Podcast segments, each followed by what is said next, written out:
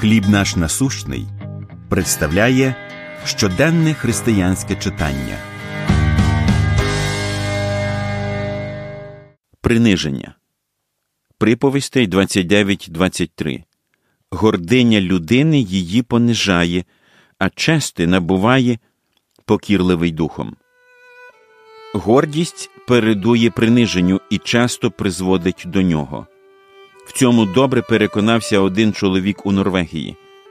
Навіть не одягнений у спортивний одяг, він зухвало викликав на забіг Карстена Вархольма, світового рекордсмена з бігу на 400 метрів з бар'єрами.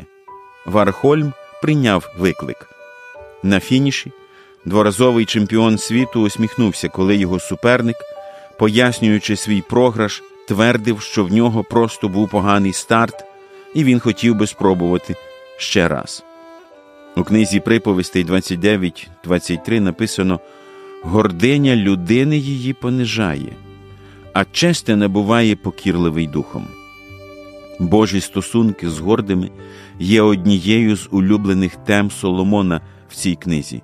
Слово гординя в цих віршах означає роздутий або надутий, тобто привласнення собі того, що по праву належить Богу. Коли нас сповняє гордість, ми думаємо про себе більше, ніж повинні. Господь Ісус одного разу сказав: Хто бо підноситься, буде понижений, хто ж понижується, той піднесеться. Святе письмо спонукає нас прагнути смирення. Це не хибна скромність, а належне самосприйняття та визнання, що саме Бог дарує нам усе, що в нас є. Це означає виявляти мудрість і не казати зарозуміло й квапливо. Просімо Бога дарувати нам мудре серце, аби упокорювати себе заради Його слави та уникати самоприниження. Коли ви відчували смирення, яке прославляло Бога? Як упокорювати себе перед Богом? Помолимось. Дорогий Боже, нагадуй мені, що смирення є шляхом до Твоєї слави. Амінь.